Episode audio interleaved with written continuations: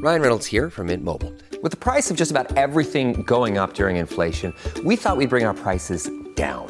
So to help us, we brought in a reverse auctioneer, which is apparently a thing.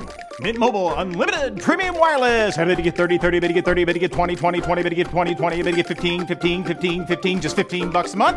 So, Give it a try at mintmobile.com/switch. slash $45 up front for 3 months plus taxes and fees. Promo rate for new customers for limited time. Unlimited more than 40 gigabytes per month slows. Full terms at mintmobile.com.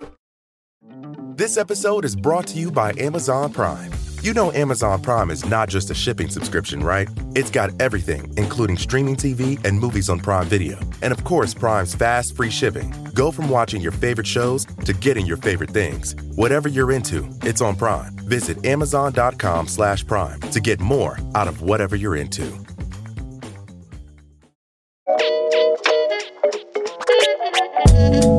Hello, I'm Alex Hughes, and this is the Instant Genius Podcast, a bite sized masterclass from the BBC Science Focus magazine. For many, coffee is a daily part of their lives. Whether it's a necessity to get going in the morning or simply an enjoyed ritual, there are billions of coffee drinkers around the world.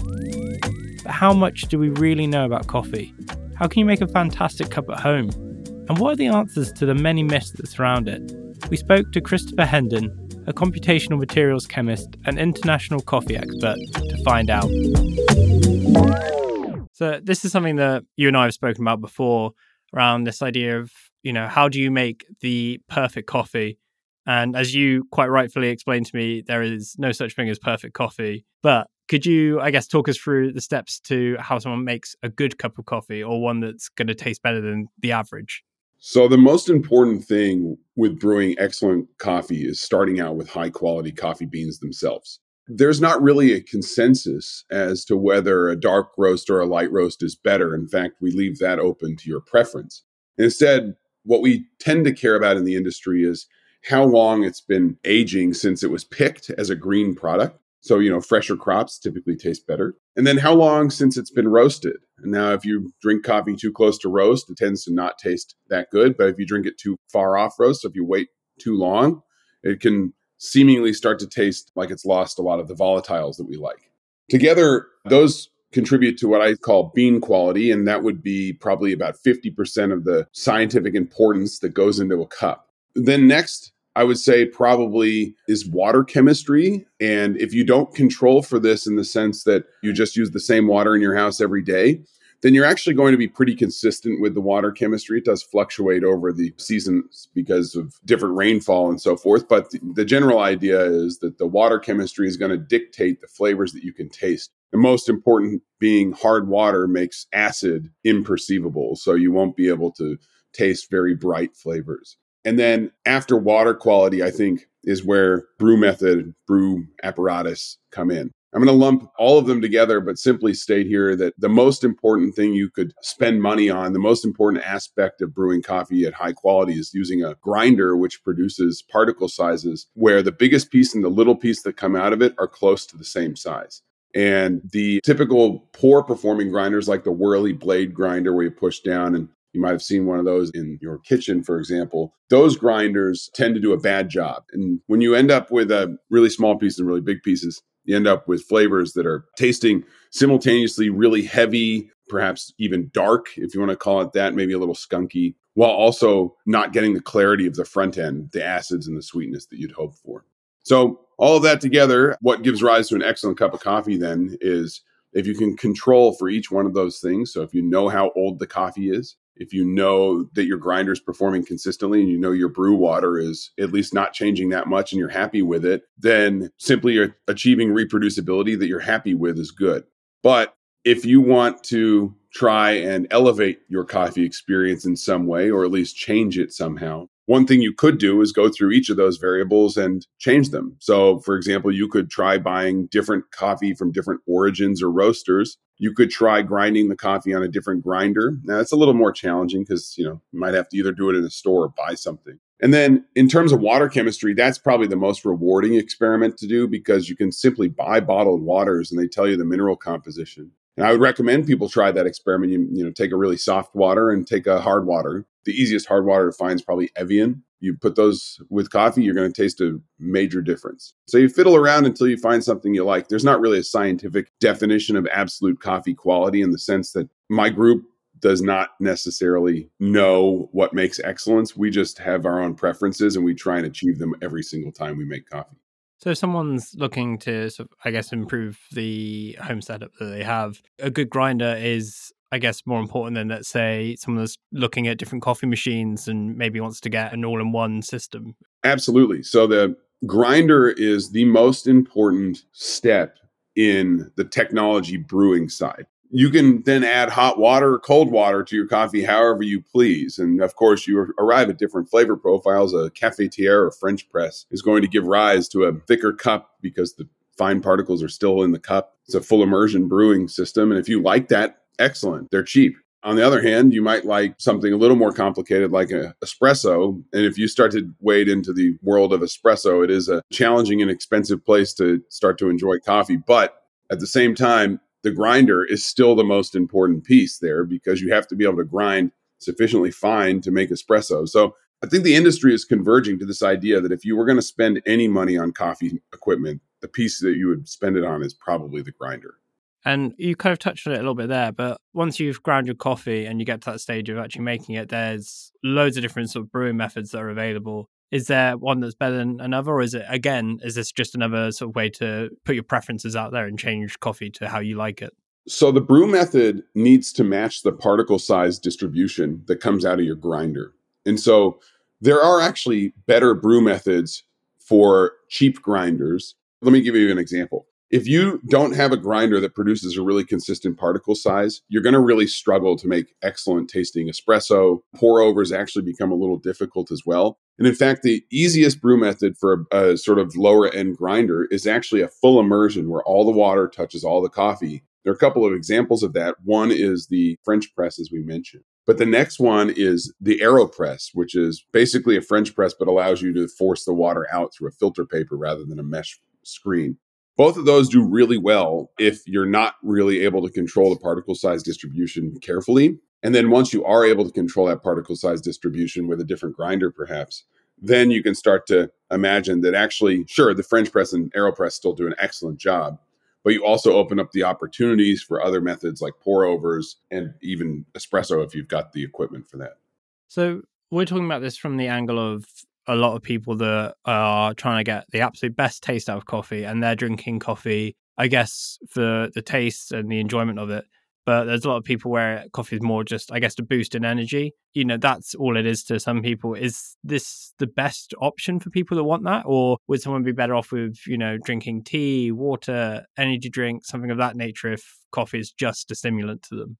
Yeah, that's a tricky question because I think people are aware that there are plenty of sources of caffeine that they could source in other beverages outside of coffee. But coffee seems to be prevalent because not only does it have caffeine, but also people like it. So I don't really know whether there's a better option in the sense that we tend to like the coffee and we tend to have our own flavor preferences. And I cannot really imagine replacing my morning routine of having this cup of coffee that I'm having now with a glass of water or a soda or something, right? Something that has caffeine in it. Tea, maybe. Okay, I understand that tea is, you know, of course, something that a lot of people like, but I don't think it's really a substitute. I think it's a different thing than coffee.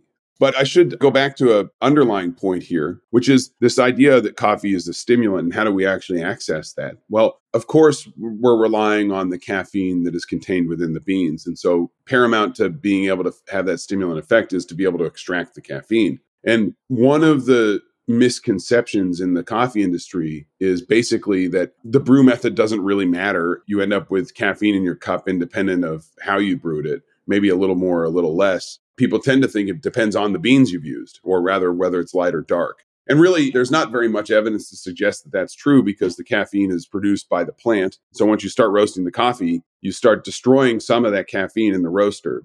And so you'd think then, okay, so darker roast coffees have less caffeine, but they don't really because you also still need to extract it. And so the darker the roast the coffee, the less dense the coffee becomes. And so the more accessible it is to water. And so as a result, it's a bit tricky to discuss the stimulant effects of coffee because it does depend on the coffee. You know, light and dark roast of the same coffee you're going to have more or less the same caffeine accessible. Two different coffees from different origins will have wildly different content. And so, you know, if you're seeking a high amount of caffeine, you may actually be better off changing the coffee you're having to something that contains a bit more rather than seeking other beverages. And does that also change for people that are going to a supermarket and buying, let's say, pre ground coffee? Is there certain brands that will be more caffeinated, or even does the pre ground stuff tend to have less caffeine than if you're grinding it yourself? So the grinding process does not lose an appreciable amount of caffeine. So it's not the fact that it's pre ground, but it's more likely related to how much of that coffee is Robusta rather than Arabica. Typically, for these pre ground coffees that you'll find perhaps in the supermarkets, there is a bit of Robusta in there. And the more Robusta you have, the more caffeine you're going to have because the plant produces a lot more than Arabica. The problem with this though is it's hard to know exactly what's in a, a, coffee blend. I mean, you can't I can't do it. I can't tell from just looking at it. So unless it's written on the label or something, but I'd simply say that you've got to find something that you think tastes good. And caffeine itself is extremely bitter. So if you can tolerate a large amount of bitterness, then you're probably going to enjoy a higher caffeine content coffee. Ryan Reynolds here from Mint Mobile. With the price of just about everything going up during inflation, we thought we'd bring our prices down. So to help us, we brought in a reverse auctioneer, which is apparently a thing. Mint Mobile unlimited premium wireless. Have to get 30, 30, bit to get 30, bit to get 20, 20, 20, bit to get 20, 20, bit to get 15, 15, 15, 15 just 15 bucks a month.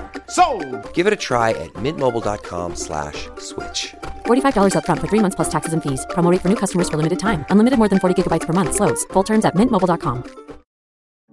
This episode is brought to you by Amazon Prime. You know Amazon Prime is not just a shipping subscription, right? It's got everything, including streaming TV and movies on Prime Video. And of course, Prime's fast, free shipping. Go from watching your favorite shows to getting your favorite things. Whatever you're into, it's on Prime. Visit amazon.com slash prime to get more out of whatever you're into.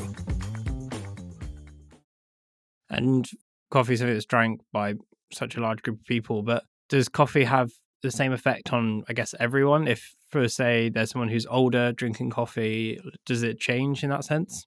Well, the human body does undergo some changes as it ages, but it's not as dramatic as no longer being able to respond to caffeine or perhaps responding in a different way. I'm not a medical doctor in that sense, so I won't be able to fully provide a good scientific basis for this. But I'll simply speak about myself and say that I don't really feel the energizing effects of caffeine anymore after running a coffee lab. I taste a lot of coffee throughout the day, and I feel like perhaps I've become immune to it. I also don't rely on it. In the morning, I don't have a headache when I don't have coffee. And so, in that sense, I do think that there's pretty significant differences between how people respond to coffee where you know my wife really sees that energizing effect and i basically just enjoy the fact it's hot and tastes acidic and so with that in mind i don't really know how you can ask me the same question 30 years from now and i'll tell you if my body's changed at all. Use me as an n equals one experiment. That's good. All right i'll come back to you for that then. Yeah so I wanted to do, I guess, a bit of myth busting. There's, you know, all of these beliefs around coffee that might be true, might not be true, but I think they're quite often quoted. So I've got a few sort of common ones here. And one of the ones that I've personally heard quite often is this idea of where you store your coffee. And a lot of people store it just in the cupboard, but there's this idea that it improves coffee by storing it in the fridge or even the freezer. Is there anything to that? Yes. So in 2016, we wrote a paper on the benefits of freezing coffee, that is, storing it in an airtight vessel in the freezer. It turns out that there are several reasons why you might want to do this. First, coffee is primarily a retronasal sensory experience where you take a sip and then you feel a lot of the flavors coming through on the back of your tongue and the back of your nose. And those molecules that tend to give you that experience are what we call volatile or they will evaporate. And so if you store the coffee open to air at any temperature over time, you're going to lose those molecules into the atmosphere. At higher temperatures, you're going to accelerate that process.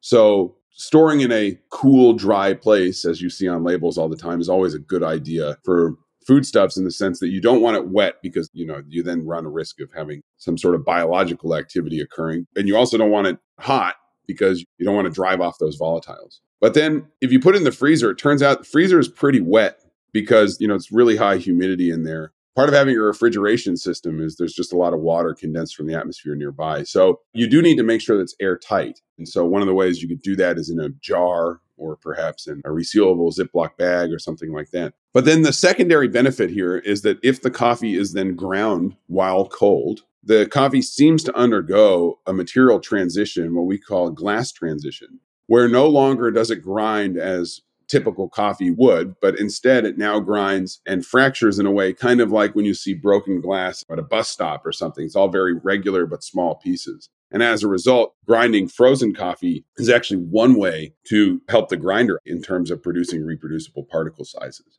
And so, to summarize, it's basically if you store your coffee in the freezer, you're going to get the material benefit of it fracturing more regularly inside your grinder. And also, you're going to have less of the volatiles leaving the coffee. So, in principle, prolonging the quality of that coffee. So, another, I guess, myth that I often hear is this idea of burnt coffee or coffee tasting burnt. Can you burn coffee, or is this just more a, a taste that people are experiencing? So the coffee roasting process begins with room temperature coffee that's dropped into a heated drum. And that over time, the coffee will start to turn yellow, then brown. And if you roast for a really long time, black.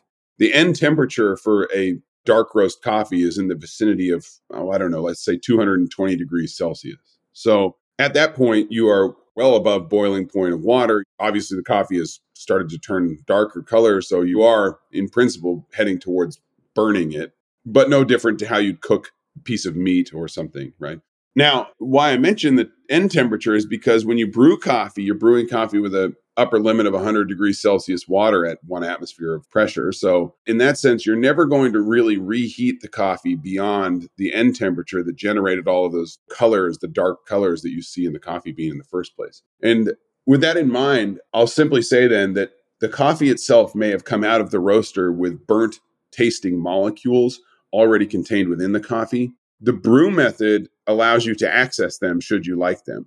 Evidently, many, many people like that flavor profile because it's so popular. You're going to tend to get some of those more caramelized dark chocolate, like baker's chocolate notes. And if you try hard, you can access negative flavors in that coffee, but also in all coffees. But you can also access really good flavors in those coffees as well by changing brew parameters that I mentioned earlier. So, this phenomenon of talking about burnt flavors can be accessed even with light roast coffees. If you brew with really, really hot water for a long time, you're going to be able to get some of those burnt flavors out. But if you don't like that developed flavor profile, the darker profile, then the main recommendation here is probably just to buy lighter roasted coffee.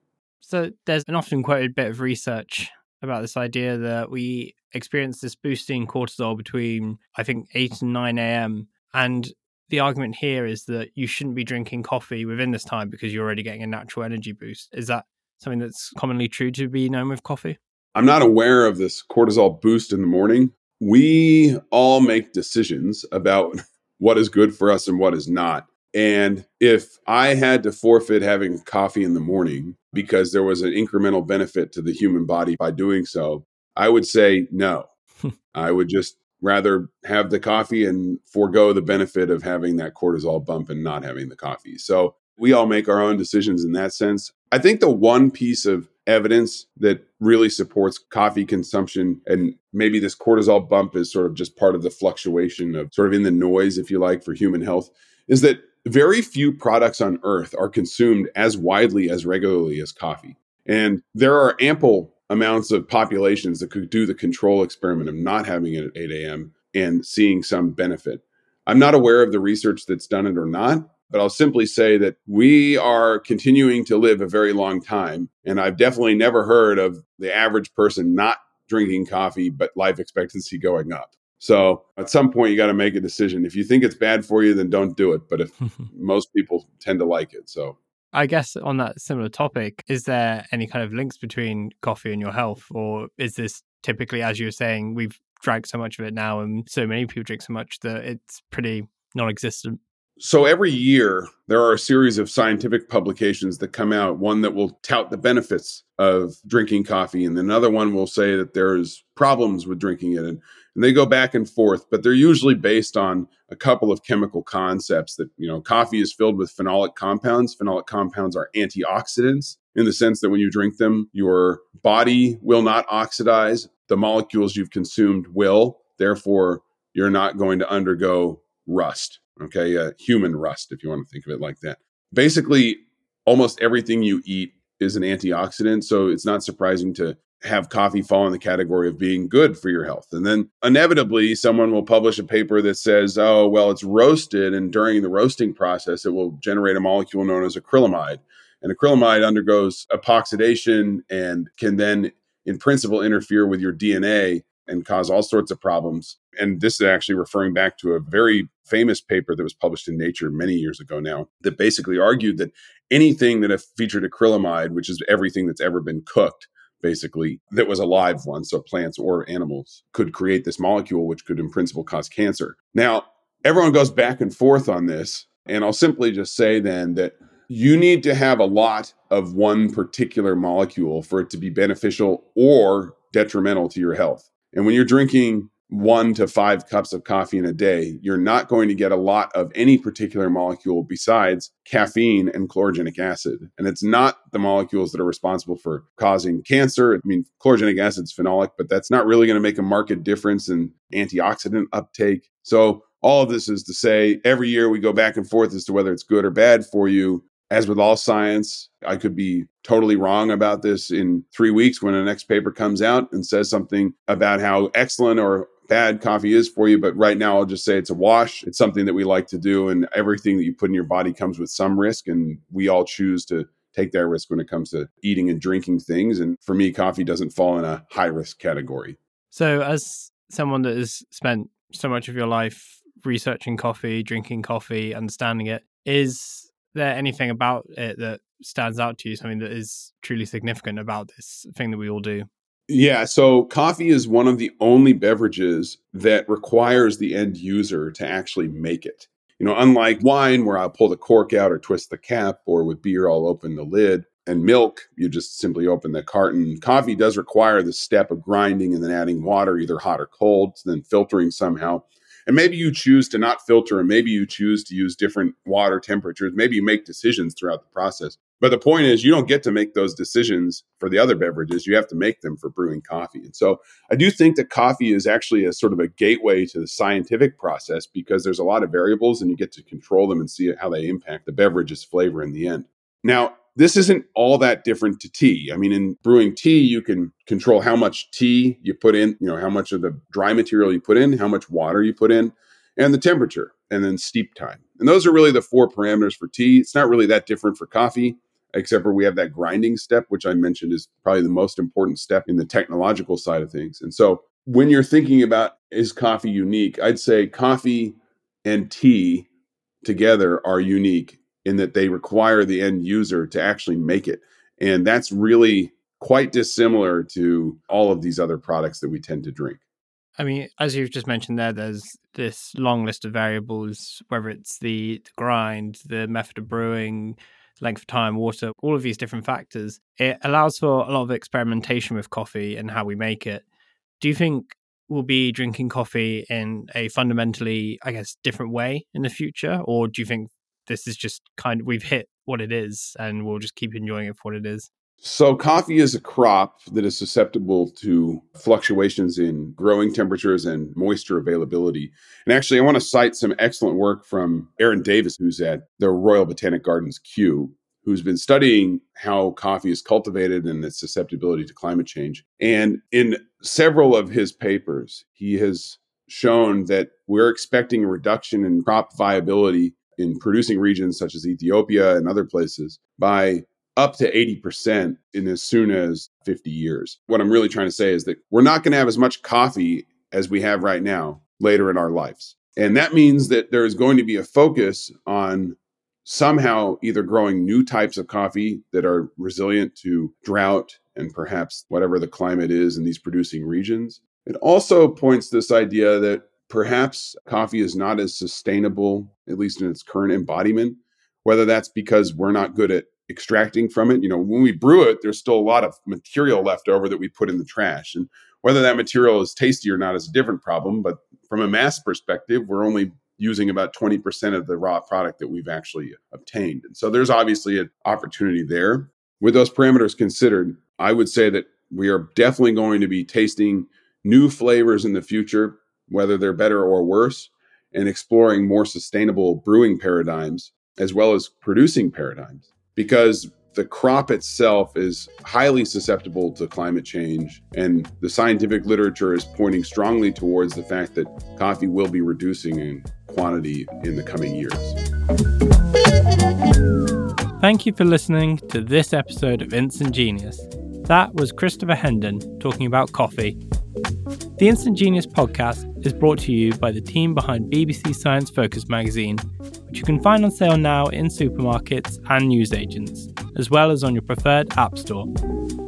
Alternatively, you can come and find us online at sciencefocus.com.